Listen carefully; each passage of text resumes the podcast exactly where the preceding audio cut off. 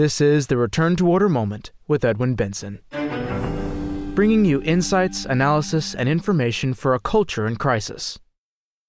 Hello, this is Edwin Benson. I have a brief announcement to make before we begin this episode of the Return to Order Moment. We will be suspending the podcast. Uh, this will be the last episode for some time. It has been my pleasure and my honor to bring this podcast to you since we recorded our first episode in January of 2019. So, for five years, I have had the privilege of coming to you every week to bring you uh, yet another episode in the Return to Order moment. However, our listenership has gone down significantly. Uh, the best years of the podcast were 2000 and 2021 during the COVID epidemic. And at that point, the podcast was doing a couple thousand listens a week. And now we're down to about 500. And the decision has been made that the resources of Return to Order and of the American TFP would be better used in other ways in terms of writing articles and other means of raising our listeners' knowledge of the situation in the world and relating it to the phenomenon that Professor Plinio Correa de Oliveira called the revolution. So I will still be around. I will be writing my articles will continue to be seen on returntoorder.org and tfp.org, and I invite and encourage you to read those articles and comment on them. And I do thank those of you who have been listening regularly for some time for your patronage of the Return to Order moment. And now it is time for us to go to our regular episode. Now there is proof that children in traditional schools learn more. Welcome to the Return to Order moment. During the 60s, so called experts promoted something called New Math. This spirit transformed America's classrooms. Other disciplines soon followed. English became language arts. History and government were combined into social studies. The library morphed into the media center. Science kept the same name, but instruction radically changed. Computer screens are now the sign of modern education. Some subjects were eliminated handwriting instruction, home economics, driver's education, and most business courses are things of the past. All these changes were supposed to get our children ready for life in the 21st century. There is increasing evidence that the new ideas were just plain wrong. That is the topic of today's episode of the Return to Order Moment. Our first essay today concerns the use of computers in the classroom. Mr. Edwin Benson discusses the fact that Important new research indicates that students learn more from books than from computer screens. A recent study from Columbia University's Teachers College reveals something that many traditional minded people already felt in their bones. Reading from a page is more profitable than from a computer screen. I am one such person. Two rooms in my home are primarily devoted to storing books. I could probably be described as a book hoarder so I can easily understand the tactile delights of holding a book. I enjoy rereading books and seeing the notes and highlights that I made years ago. The sheer joy of leather bindings and high quality creamy paper is one of life's great pleasures. Nonetheless, I also read from electronic media. I use an e reader on sleepless nights because I don't need to turn on a lamp. It is also useful when traveling, since many books can be on an easily carried device. Its dictionary function is handy, as well as the marker that instantly brings me to the last page I read. I listen to recorded books that I lack the time to read. These enliven both the daily commute and long trips. I am amazed at the number of long out of print books that are available for free through the Internet Archive. Nonetheless, like many readers, my first choice is always to purchase hardcover books and read them in the usual way. However, this begs the question Is this preference based on reality or nostalgia? Do we prefer reading real books because that is how we did it in the past? Or is there some inherent superiority to pages over screens? The Columbia researchers tried to answer this question. They connected a high density electroencephalogram, EEG, to measure brain activity in 59 middle school volunteers. They then had the students read from both pages and screens. Then, Each student completed a variety of tests measuring reading comprehension. As good scientists, the researchers declined to make absolute statements based on such small numbers. As they note, this is the first study that attempted to relate brain activity to reading from printed pages and screens. Observations of 59 students should not dictate the future of teaching. However, the study did note that, quote, we were able to observe in our participant sample an advantage for the depth of processing when reading from print. Unquote. In other words, the students learned more from pages than from screens. That being said, quote, the observation of a potential print advantage does not negate the value of rapid access to information that could be supported by digital reading. It may be that classroom practices should strategically match reading strategies and mediums to task, such as printed media are employed when deeper processing is required, while digital access to text is utilized for other needs. Unquote. Their advice to the schools is simple we should not yet throw away printed books. Yet disquieting evidence indicates some schools are doing exactly that. Much of the school system's reasoning is economic.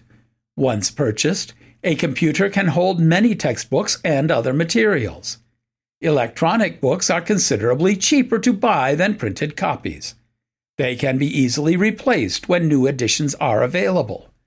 The time consuming processes of issuing and collecting books are eliminated.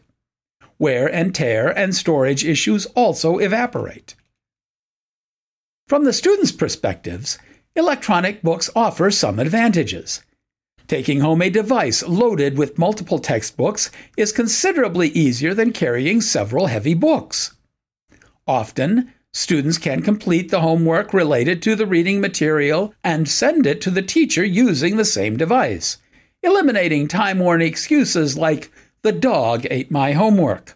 The device can also record the time that individual students spent reading and the last page that they read.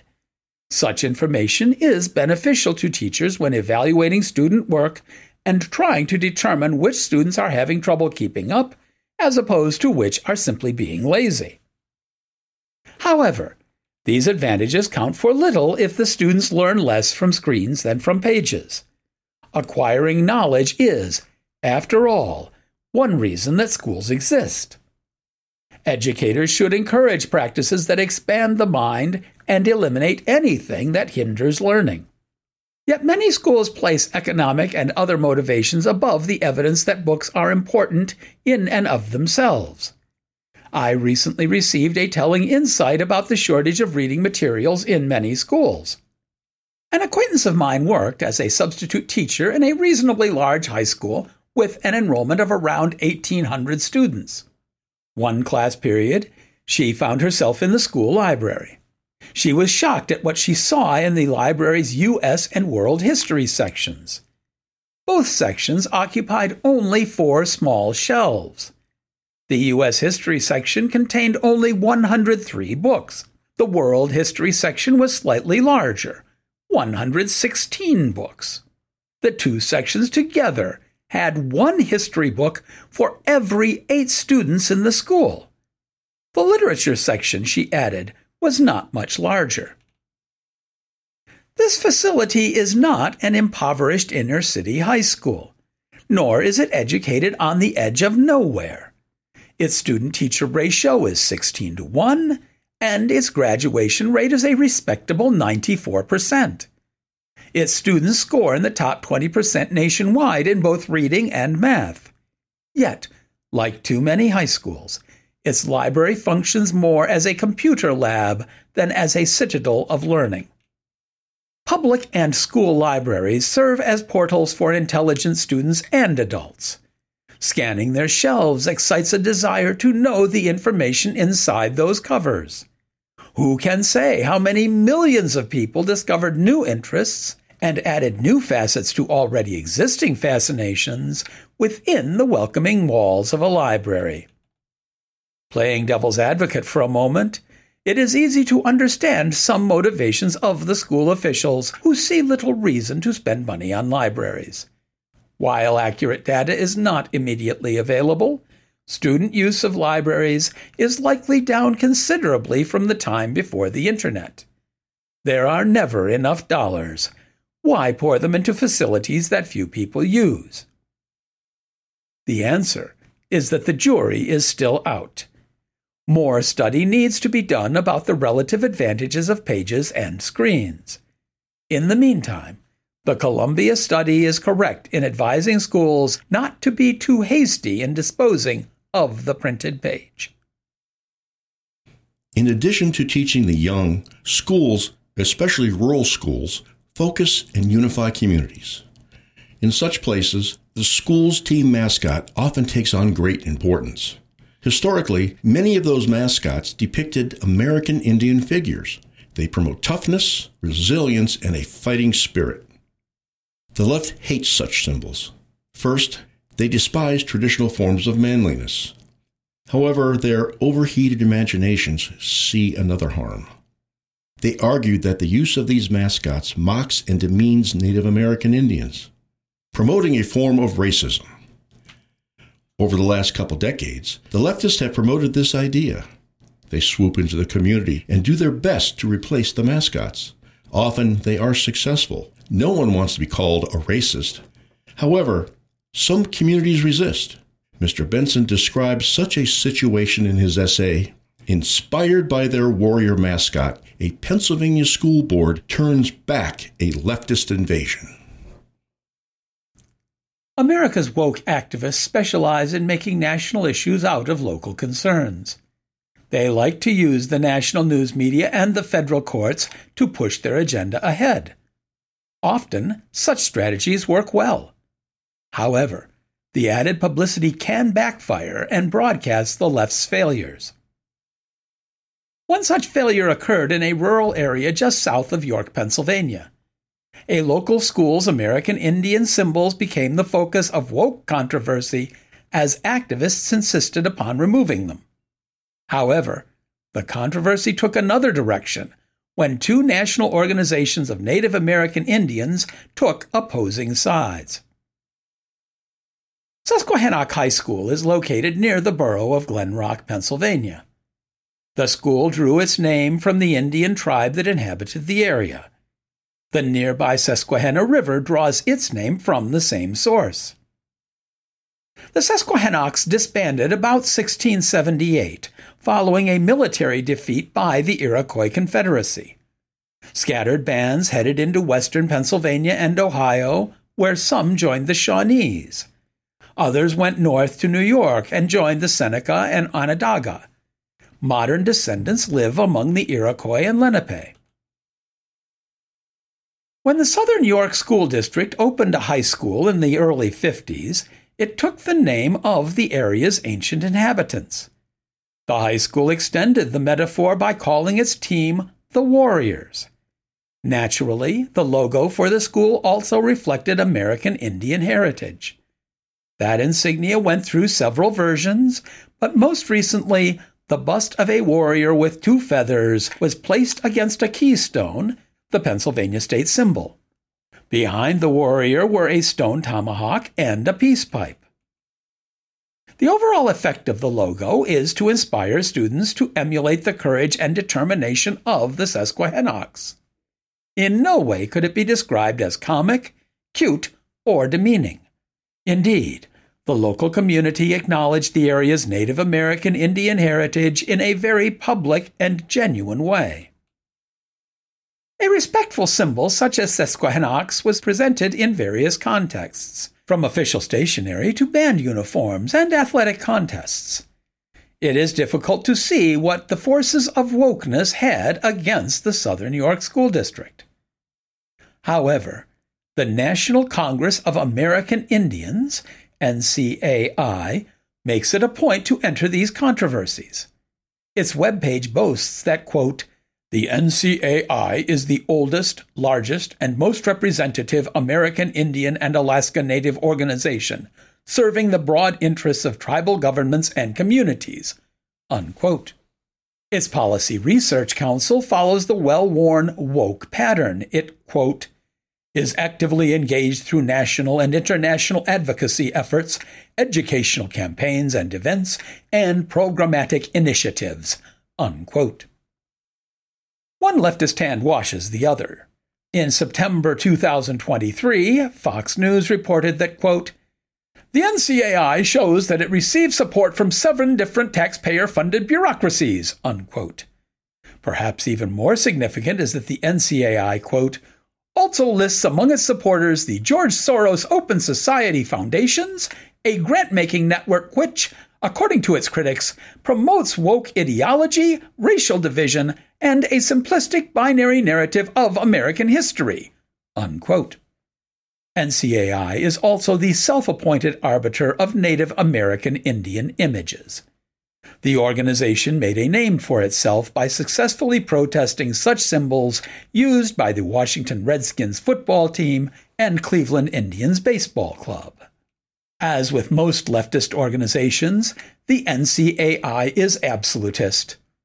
As it stated in a 2015 letter to the very liberal Congresswoman Eleanor Holmes Norton, quote, the continued use of racist and derogatory Indian sports mascots, logos, and symbols have perpetuated negative stereotypes of America's First Peoples. Rather than honoring Native peoples, these caricatures and stereotypes contribute to a disregard for the diverse cultural heritage of Native peoples. Unquote. There is no room for rational argument, nor do they attempt to distinguish between respectful and disrespectful logos. Such use of Native American images is harmful, period. The NCAI entered the Susquehannock school situation in 2021. At that time, leftists on the school board considered replacing the old logo. Then school board member Deborah Kalina placed it in the context of the chaotic COVID and Antifa summer of 2020 in an op ed for the York Daily Record, a local newspaper. Quote, a student letter to the board in the wake of the murder of George Floyd in May 2020 asked the district to consider retiring the stereotypical Indian warrior image. The board hosted a public meeting with leaders from Native American communities, among them the National Congress of American Indians. There is compelling academic research that shows that Native mascots generate negative psychological effects for Native students. Native mascots are also associated with negative stereotypes and a tendency to discriminate against Native Americans. Unquote. Great consternation followed, with both sides mounting petition drives. According to an Associated Press report, one petition against removing the mascot garnered 3,800 signatures. That is a huge number, considering that the high school student body is only 758. Nonetheless, the board decided by a 7 to 2 vote to drop the logos while retaining the name Warriors in April 2021. That decision was one that some board members might regret. As in many American communities, the people of southern York County used their ballots to replace leftists with citizens who respect the importance of tradition. Five new members took their places in January 2024 and moved immediately to reverse the previous board's decision. This was not, however, a mindless knee jerk reaction. Some of the new members did a bit of homework before introducing their motion. The Native American Guardians Association, NAGA, opposes the NCAI's position. One of its slogans is Educate, not Eradicate. Where NCAI detects ridicule, NAGA sees respect. Quote, it is understandable that all past and present nations and civilizations of the world celebrated their early history. America is no different. Unquote. NAGA points out that these images promote pride, honor, and respect. Quote, the qualities of tenacity and perseverance were sought by individual public schools, colleges, and universities to associate with not just the schools, but the community as a whole. These basic honorable traits and values were instilled in alumni as they ventured into the world around them. Unquote. Just as the leftist members rested upon the rhetoric of NCAI, the new members invited NAGA to provide an hour long presentation to the board. By the time the marathon length meeting ended after midnight, the board voted 7 to 2 to reverse the previous decision. They properly assigned the task of creating the new Indian head logo to the students in the school's graphic arts classes. On one level, this might look like a minor issue. It is not. Such symbols are significant. They play a role in celebrating a community's culture and transmitting its values to the next generation. Even more crucial, it is part of an organic process by which authentic societies regenerate themselves. Perhaps without understanding its full importance, the Susquehannock community took a vital step in the right direction by rejecting this leftist cultural onslaught. As mentioned earlier, many schools have removed handwriting from the curriculum. New evidence says this was a mistake. It argues that handwriting is an important part of learning. Mr. Benson discusses that evidence in his essay, Even If Schools Deny It Children and Adults Need to Learn to Write in Cursive. In too many schools, teaching handwriting, especially cursive, is extinct. Over the last half century, America's public, private, religious, and charter schools became obsessed with so called critical thinking. As that obsession grew, mechanical processes were discarded. Emphasizing grammar, the doctrine taught, inhibited children from expressing their thoughts. Teaching historical facts repressed students' creative opinions about past events. Memorizing mathematical formulas hindered students' ability to solve problems independently. Phonics obstructed verbal creativity and restricted linguistic, ethnic, and regional diversity. Handwriting was only one more casualty of these waves of critical enthusiasm. As these theories gained popularity, all students' learning abilities spiraled ever lower. According to a recent Wall Street Journal article, one of those skills, cursive handwriting, is returning. Quote, About half the states now have a law or state standard requiring cursive instruction, many of them passed in recent years. Unquote. For those millions who were never taught to use the cursive alphabet, a brief description of this art of beautiful writing may be in order. Merriam Webster defines cursive as a form of writing in which the letters flow with the strokes of successive characters joined and the angles rounded. It is usually contrasted with block printing, in which each character is separated and the lines are more often straight. In the past, block printing predominated in the primary grades, given that young children still need to develop the fine motor skills to produce cursive writing. Then, sometime in the second or third grade, teachers began to train their students to use cursive. The key was practice. Students might use a whole line on a sheet of paper to copy lowercase letters like those that the teacher made on the chalkboard. Originality was undesirable. The goal was to replicate the model. This training aspect was appalling to the so called modern educators in the mold of John Dewey. It opposed the presumably democratic ideals Dr. Dewey thought education should embody. Handwriting instruction was mechanical, rote, repetitive, and, to the modern frame of thought, soul destroying. At best, it was a necessary evil. Teachers responded in the way that most people react to unfortunate necessities by spending as little time as possible on them.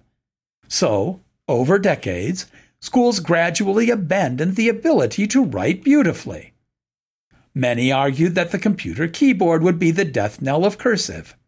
After all, if the world communicates by connecting one machine to another, then handwriting is unnecessary.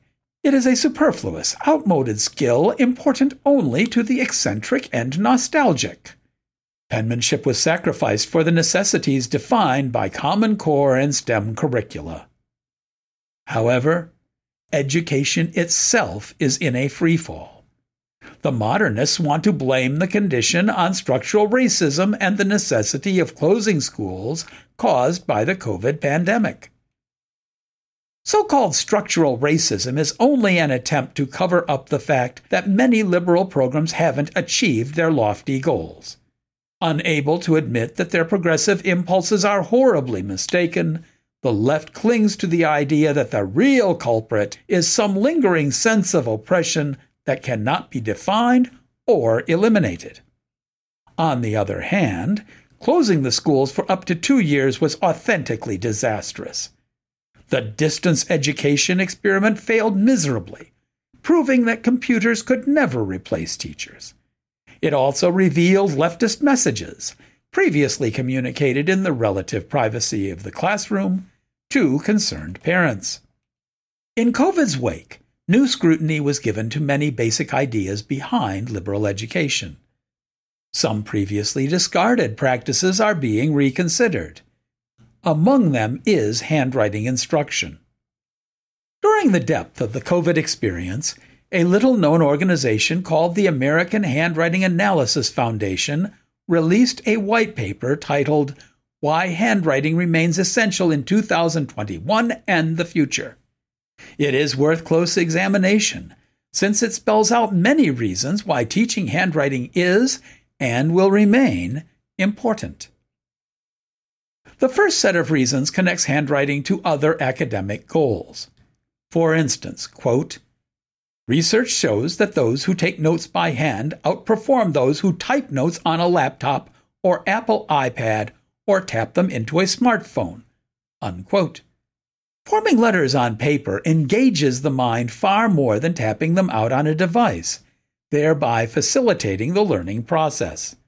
This idea is especially true for young children.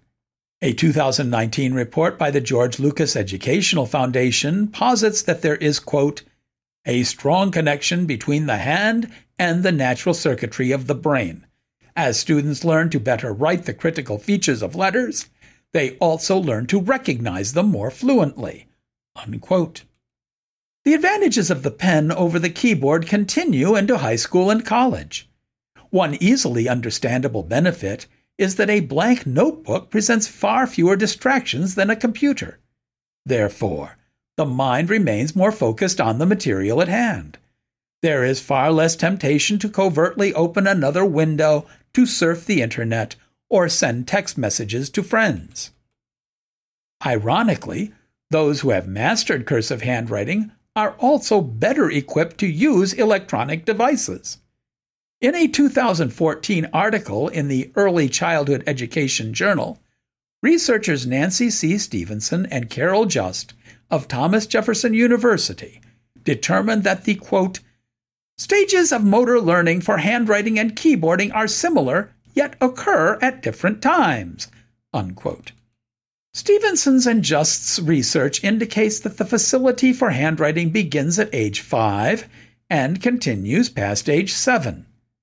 Keyboarding skills, however, are best learned between ages 10 and 12. Students who developed the skills and muscle memory needed to produce legible handwriting are better equipped to learn to use keyboards proficiently. Such skills will assist those students throughout their academic and professional careers. There is one more advantage to students, more challenging to quantify, but essential nonetheless. In addition to being an effective means of communication, cursive handwriting is also an art form. As young children practice making the letters and hone the fine motor skills mentioned above, they gain a sense of achievement. They do not need to wait until the teacher tells them they are improving. The evidence is right in front of them. They can see the improvement. They can feel the increased flexibility of their arms and hands as they build the muscles that control their pens. Before long, they can add their own artistic flair to their handwriting. They participate in acts of creating beauty. Given all the advantages, the craft of handwriting should resume its former role in American schools. Unfortunately, the teachers are ill equipped to teach penmanship because their schools never taught them those skills as students. Except in very traditional schools, handwriting has been out of vogue since the late 60s. Only the very oldest teachers in today's schools were trained in those skills. This fact necessitates a professional development program for teachers before students can benefit. Such programs are expensive and time consuming. Not only are many of the teachers unable to write in cursive, but much of their professional training prejudices them against it. Those attitudes further hinder the process. They are so invested in the ideology of John Dewey and his disciples that they stand in the way of teaching children necessary skills, penmanship among many others. Thus, bringing teachers on board the cursive train mandated by state laws will take some time. However, there are many resources to assist parents in filling these gaps in the meantime. Many books on penmanship are available. Some are new.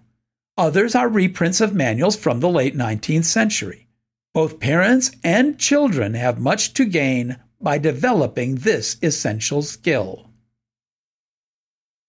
This concludes. Now that there is proof that children in traditional schools learn more. Thank you for listening. Return to Order, of which this podcast is a part, strives to be a source of light in a dark and disordered world. Your prayers are appreciated. We would also like to recommend Mr. John Horvat's book, Return to Order. It is available as a free download on our website, www.returntoorder.org, or in printed and recorded form through our bookstore. All rights are reserved. Copyright 2024 by the American Society for the Defense of Tradition, Family, and Property. TFP.